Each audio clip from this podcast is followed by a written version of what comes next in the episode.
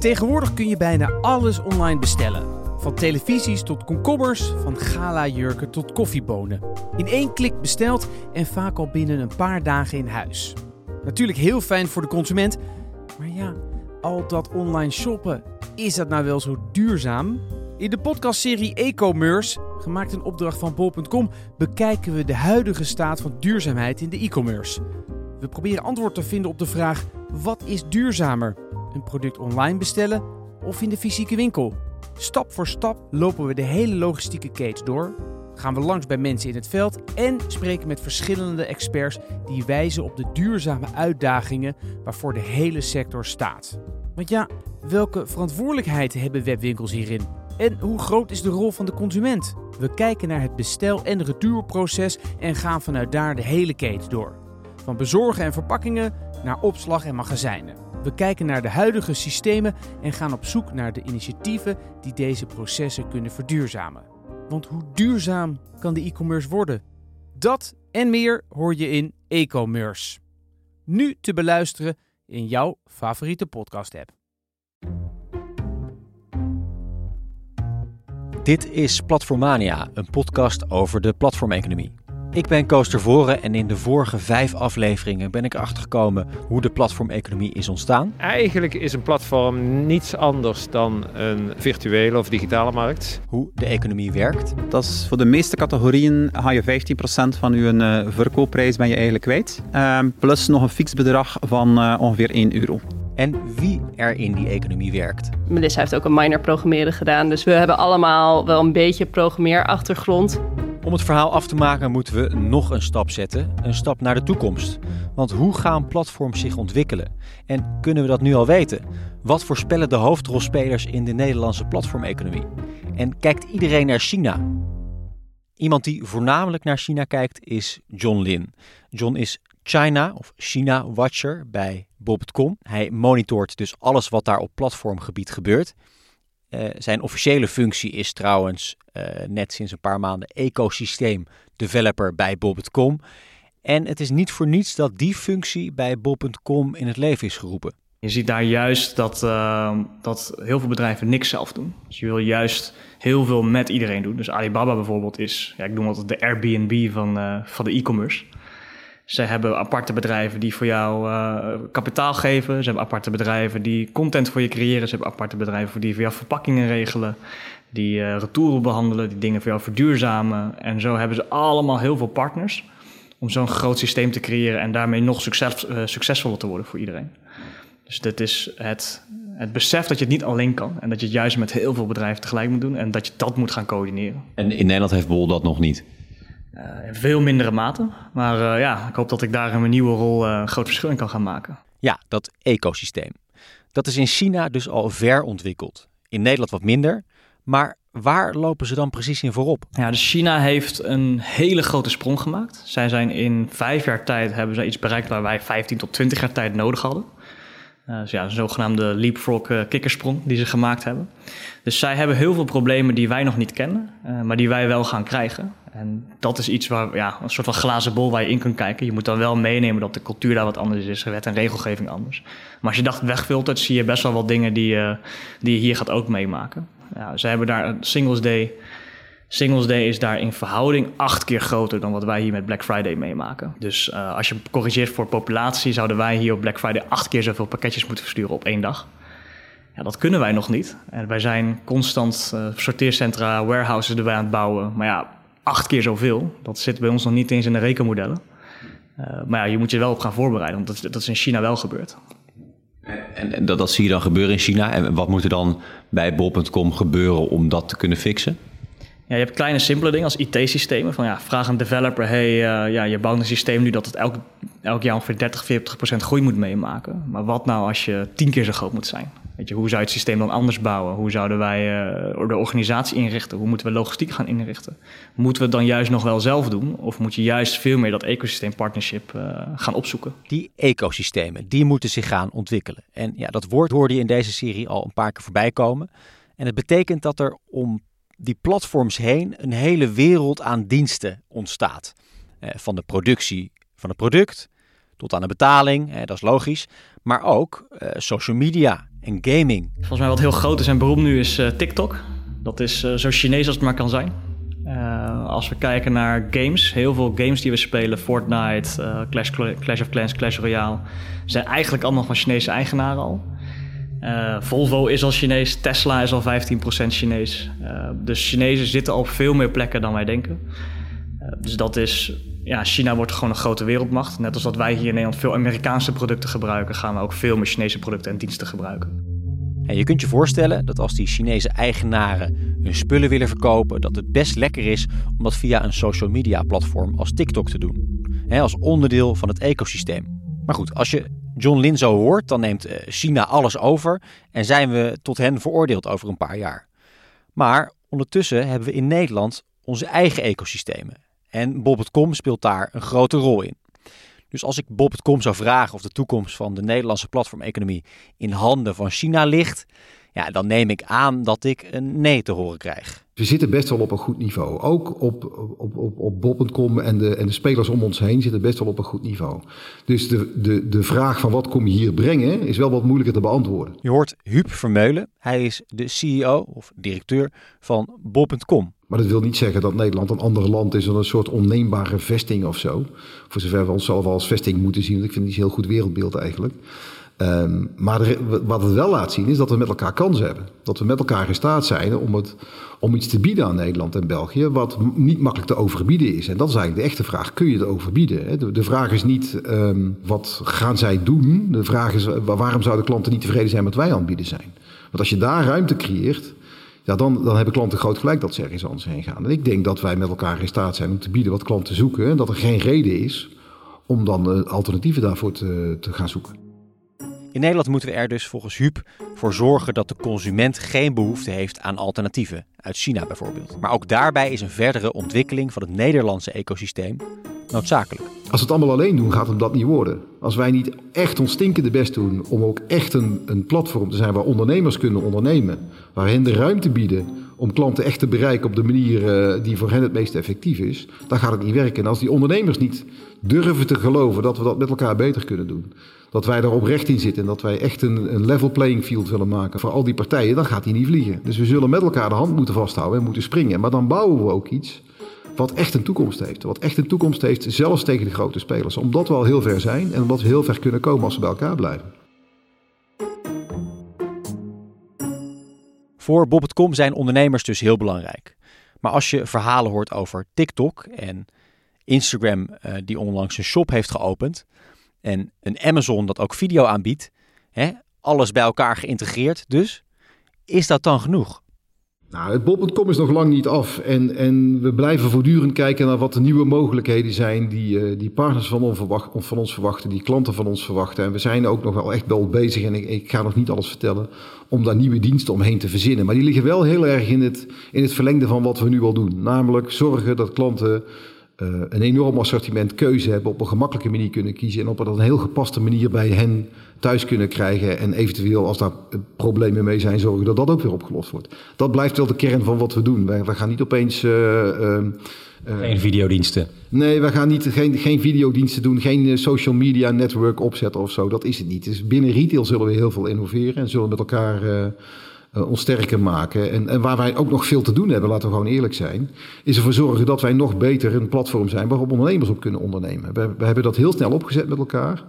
Uh, wat, wat scheelt daar aan dan? Nou, er zijn er zoveel mogelijkheden die je kan bieden voor een ondernemer om echt zichtbaar te zijn als individuele ondernemer binnen bol.com. Om zelf ook de, de, de, meer de hand te hebben in, in hoe je uh, gepositioneerd staat op ons platform. Keuzes te kunnen hebben om zelf je producten te promoten binnen het platform.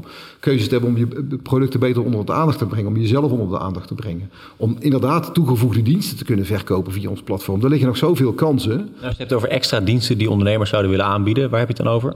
Nou ja, kijk, eh, als jij wasmachines bij klanten thuis brengt, dan wil je ook wel graag dat die aangesloten kan worden. En dat wil je dan ook wel kunnen vertellen op onze website. En dat wil je dan wel gebundeld kunnen neerzetten. Dat is de simpelste van allemaal. Dus dat, dat zijn dingen waar, eh, waar ondernemers wel naar zitten te kijken. Abonnementsvorm? Ja, maar of we dat nou meteen gaan doen, is nog maar de vraag. Zeg nooit, nooit, nooit. Hè? Maar, maar ik, dat ligt niet boven op de plank. Maar het is wel het soort dingen waar we continu naar kijken van wat kunnen we daarmee? En wanneer is het moment dat we dat wel kunnen introduceren? Want het is wel interessant. Oké, duidelijk. Bob.com blijft binnen retail en probeert daar steeds beter in te worden. Maar ook de toekomst van Bob.com ligt nog open. Het zou zomaar kunnen dat ze ook allemaal extra diensten gaan aanbieden. Maar goed, nu hebben we het over Bob.com en over China. Eh, ook Amerikaanse platforms komen eraan. Wat zijn zij van plan? Je hoort weer John Lin. Hoe ziet de Amerikaanse platformeconomie er eigenlijk uit? Lijkt die meer op de Europese of meer op de Chinese? Uh, vooral op de Europese. Eigenlijk is de Europese een beetje gemodelleerd op de Amerikaanse. En in Amerika is de platformeconomie veel meer gesegmenteerd. Dus waar, waar je Facebook hebt die gewoon social beheert. En Facebook heeft natuurlijk Instagram en WhatsApp. Maar alle sociale interacties gaan via Facebook. Nou, Google doet alle, alle zoekverkeer, alle, adverteren, ja, alle adverteerplatformtechniek, die hebben zij. En dan heb je Amazon die gewoon de retail doet voor 50 of 60 procent. En daar heb je best wel eilandjes. Uber doet de, de taxis en uh, heeft nog een paar concurrenten. Maar je hebt altijd allemaal eilandjes. Iedereen die zijn eigen platform van vraag en aanbod heeft opgezet. En als je dan kijkt naar China, zie je veel meer dat het twee of drie hele grote bedrijven zijn die aandeel hebben genomen en kleintjes het allemaal bij elkaar gebracht hebben. Dus daar heb je geen. Het is heel grijs wanneer iets gaming is, of social of commerce. Uh, het, is, het is veel meer één grote, vage grijze massa. Voor, consument, voor een consument is het geweldig, want jij zit op één app en je kan alles regelen. Terwijl je hier uh, 20 apps moet installeren om, uh, om je leventje te kunnen leiden. Maar gaat Nederland ook al die kant op dat je steeds minder apps krijgt waar je meer mee kunt doen? Ja, heel goed, Koos. Eindelijk deze vraag, want daarmee begonnen we deze zoektocht in Platformania. Hè, met de centrale vraag: bestellen we over 10 jaar alles met één app? Uh, zeker. Als je nu kijkt naar Facebook, hoeveel zij meer aan het integreren zijn in hun apps, dan uh, gaat, gaan we die richting op. Google is precies hetzelfde aan het doen. Uh, Apple heeft letterlijk in hun laatste iOS-update een Chinese innovatie soort van gejat. Ja, wat was dat? Ja, zij noemen dat app clips. Of, dus je kan in plaats van een hele app te downloaden, stel je bent bij de Starbucks, je scant daar een QR-code, iets wat in China heel normaal is. Dan download je telefoon een heel, een heel klein segmentje van de app, dat gaat super snel. En dan kan je gelijk je koffie bestellen. Dus je hoeft een app niet meer te installeren. Het gaat direct vanuit dat moment, vanuit die interactie. En dat is in China hoe het altijd al gewerkt heeft. Dus dat is iets wat Apple nu gewoon overgenomen heeft. Ja, dus niet per se één app, maar segmentjes van apps die je met QR-codes kan scannen. Ja, daar zou het, als we China gaan volgen, dus heen kunnen gaan. Uh, nee, dat zie je ook niet in China, ook niet in Amerika. Als Amazon heeft 60%, is oppermachtig daar. In Europa, de landen waar ze zitten, hebben ze dat ook. Maar ze hebben nooit 100%. En dan heb je echt een monopolie. Dus in China zie je dat Alibaba bijvoorbeeld 60% heeft, JD heeft 25%. En daarnaast heb je allemaal mooie niche-platformen, die gewoon een heel mooi bestaansrecht hebben en ook nog keihard groeien. Dus het, het beeld van is er een winner takes all monopolie niet helemaal. Je zal wel één grote hebben plus meerdere kleintjes. En die uh, grote in Nederland, gaat dat Bob.com zijn? Daar uh, werken we heel hard voor. Dus uh, dat is wel het idee. Wat denk je? Ik denk dat we nu goed op weg zijn om een, uh, een kritieke massa te kunnen bereiken. Zodat we als wij, dat je, en als je dat punt hebt bereikt, dan wordt het voor een concurrent veel moeilijker om die positie over te nemen. En als je, net zoals in China, hier in Nederland, een percentage zou moeten weergeven over, laten we zeggen, vijf of tien jaar. Hoe gaat dat dan eruit zien? Dus onze ambitie bij Bol.com is richting die, dus die Amazon-percentages gaan. Dus je gaat altijd richting de 50 of 60 procent. Als je uh, ja, tussen de 40 en 60 laten we hem iets wijder neemt. Dus als je tussen de 40 of 60 procent zit, dan ben je de grootste in de markt in al die verontwikkelde platformlanden. Uh, Hoeveel procent uh, Alibaba en Amazon hebben we dan in Nederland? Amazon zit uit mijn hoofd op een procentje of 6. Alibaba zit twee of drie. Dat is nog heel klein. En Bob.com zit uh, nu boven de 20. Okay, dus het moet eigenlijk bij alle drie de grote platforms nog flink gaan stijgen. Ja, ja en wij hebben de beste voorsprong. Uh, en het is aan ons, ja, weet je, wij zijn de enige die de bal kunnen laten vallen. Uh, dus we moeten er gewoon voor zorgen dat we hard doorgroeien en ook eigenlijk een deel van de Nederlandse maatschappij kunnen beschermen. Waarom zeg je beschermen? Nou, als je een, een concurrent als uh, Amazon, nou, Amazon zit bijvoorbeeld in Frankrijk, heel groot, en het grootste gedeelte van hun winst en hun omzet wordt allemaal weggeboekt naar Caribische, uh, Canarische eilanden en Panama, noem maar op. Zij, zij betalen nauwelijks belastingen. Dus ze zijn er wat dat betreft veel minder eerlijk en best wel Amerikaans daarin. met het teruggeven aan de maatschappij. En ja, Bob.com is een Nederlands bedrijf, Ahold, ons moederbedrijf, is een Nederlands slash Belgisch bedrijf. Dus wij zijn daar veel meer, ja, dat bedrijf staat helemaal niet bekend omdat zij belasting uh, neutraliseren, noemen ze het. Dus wij geven hier, alles wat wij hier verdienen, gaat naar Nederlandse medewerkers of Belgische medewerkers. Die geven het geld weer hier uit. Dus je houdt het geld wel binnen je eigen landsgrenzen. Terwijl uh, de grote Amerikanen of Chinezen het allemaal weg, uh, weghalen uit die landen. En, en hoe kijkt Amazon daar zelf tegenaan? voor zover je dat weet, zien zij zo'n verdeling in Nederland, laten we zeggen 60 bol, 20 Amazon, tien Alibaba, zien zij dat zelf ook zitten? Of zijn zij hier daadwerkelijk om alles over te nemen? Ja, als je kijkt naar Amazon's historie, als zij een land ingaan, dan gaan ze erin om te blijven. Dus zij, ja, zij streven ook naar die 30, 40, 50, 60 procent, uh, op zijn minst. En daar hebben ze ook een hele lange adem voor. Dus zij, hoeven, zij kunnen daar gerust 10 jaar over doen. En je ziet zelfs in Japan dat ze daar 15 of 20 jaar over gedaan hebben om die grotere positie te krijgen. Dus het is wel een speler die blijft en die gaat ook niet na een paar jaar weg als, als je het even moeilijk maakt. dus je moet blijven presteren. Diepe zakken hebben ze. Hele diepe zakken, ja. Ja, jongen, dat wordt nog een hete strijd. Uh, maar zoals John al zegt, Bob.com heeft de bal in handen en moet er alles aan doen om die vast te houden. Ja, hoe kijkt Huub Vermeulen, de directeur van Bob.com, daar tegenaan? Hij is namelijk de mid-mid van de Nederlandse platformeconomie, de spelverdeler. Ziet hij dat ook zo? Om dat ook een beetje persoonlijk te maken, die vraag. Uh, ik zat trouwens bij hem thuis aan de keukentafel in een uh, Brabants dorpje. Uh, vanuit daar wordt Bob.com op dit moment bestuurt, stelde ik hem dus ook twee andere vragen. Nou, de laatste vraag, en dat, dat zijn eigenlijk drie vragen, dus je moet even goed, opletten. Um, over tien jaar uh, ben je dan nog directeur van Bob.com, ten eerste. Ten tweede wordt Bob.com dan nog steeds vanaf deze keukentafel in Brabant uh, bestuurd. En ten derde, hoe ziet het platformlandschap er over tien jaar uit? Je mag ze in willekeurige volgorde mag je ze beantwoorden. Over tien jaar ben ik 66. Dat, dat is trouwens geen pensioen meer tegenwoordig. Hè? Dan heb ik nog officieel nog een jaar te gaan. Ach, ik weet niet. Tien jaar is in, deze, in, in dit bedrijf ongelooflijk lang. In tien jaar kan er zoveel gebeuren. Als ik tien jaar terugkijk in bol.com... Nou, dan moet ik even gaan denken, 2010. Ja, dan waren we echt een compleet ander bedrijf... in een compleet andere opzet. Had ik daar ook in een andere rol. Dus ik weet niet waar ik dan sta. Ik weet zeker dat Bob.com er over tien jaar nog is. Ik weet zeker dat Bob.com over tien jaar zichzelf op een andere manier profileert. En, en wie weet welke rol ik wel of niet in dat bedrijf heb.